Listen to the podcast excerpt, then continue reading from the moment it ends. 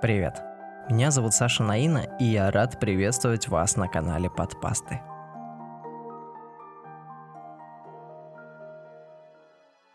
Звездное небо.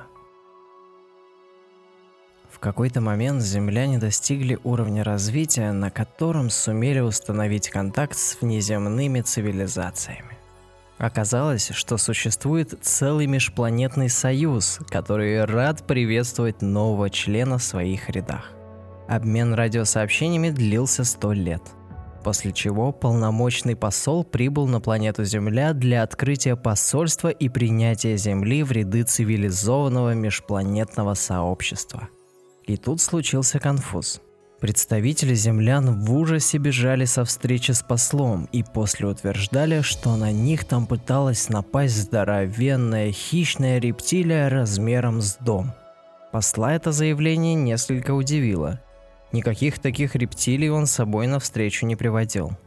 В печали посол удалился на околоземную орбиту, где и провел следующие 20 земных лет, пытаясь выяснить обстоятельства этого странного инцидента – все это время общение с землянами происходило посредством компьютерных сообщений.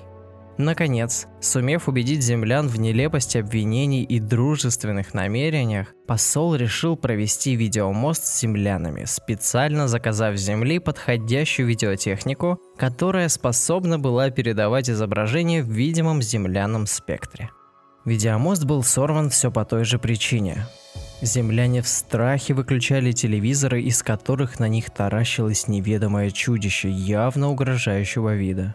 Тут посол крепко задумался, потому что два случая подряд вряд ли могли бы быть совпадением.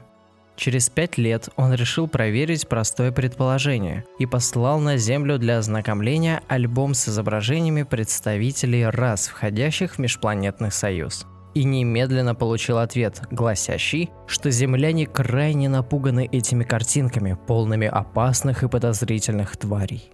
Тут посол наконец понял, что земляне просто были недостаточно развиты и, к сожалению, оказались не в состоянии бороться с собственными когнитивными искажениями.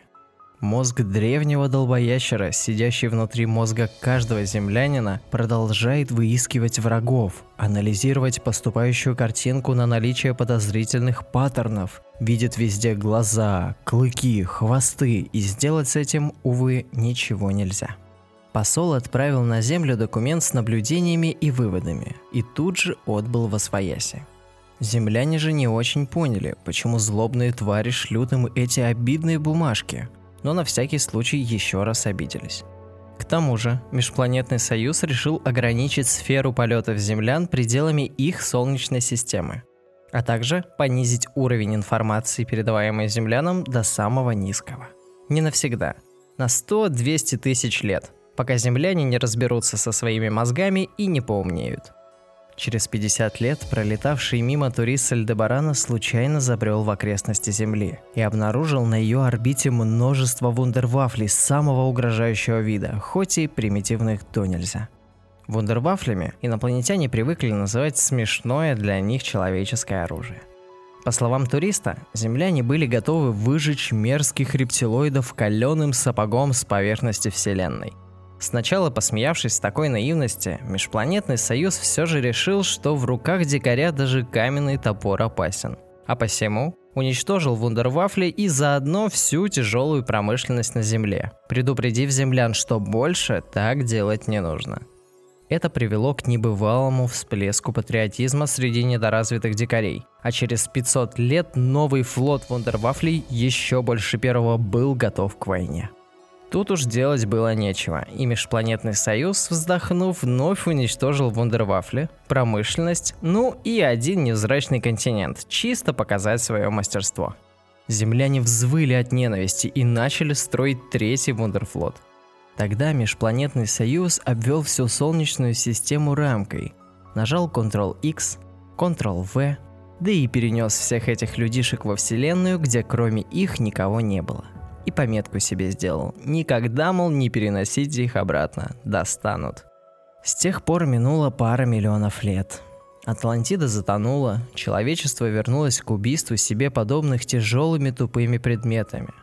Но время шло, и ученые-земляне заново открыли электричество и радио, и немедля начали шарить жадным взглядом по небосклону в поисках разумной жизни. Но никого, понятно, не нашли. Множество теорий на тему «Одиноко ли человечество во Вселенной» было придумано, но ни одна из них так и не была подтверждена. Впрочем, если бы земляне раскопали очень-очень старые руины и нашли чрезвычайно старые документы, среди них непременно нашелся бы универсальный словарь Межпланетного Союза. Тогда человечество наконец смогло бы увидеть, распознать и перевести фразу в полнеба, составленную из ближайших звезд. Надпись гласила «Лечите голову, придурки! Привет от соседей!»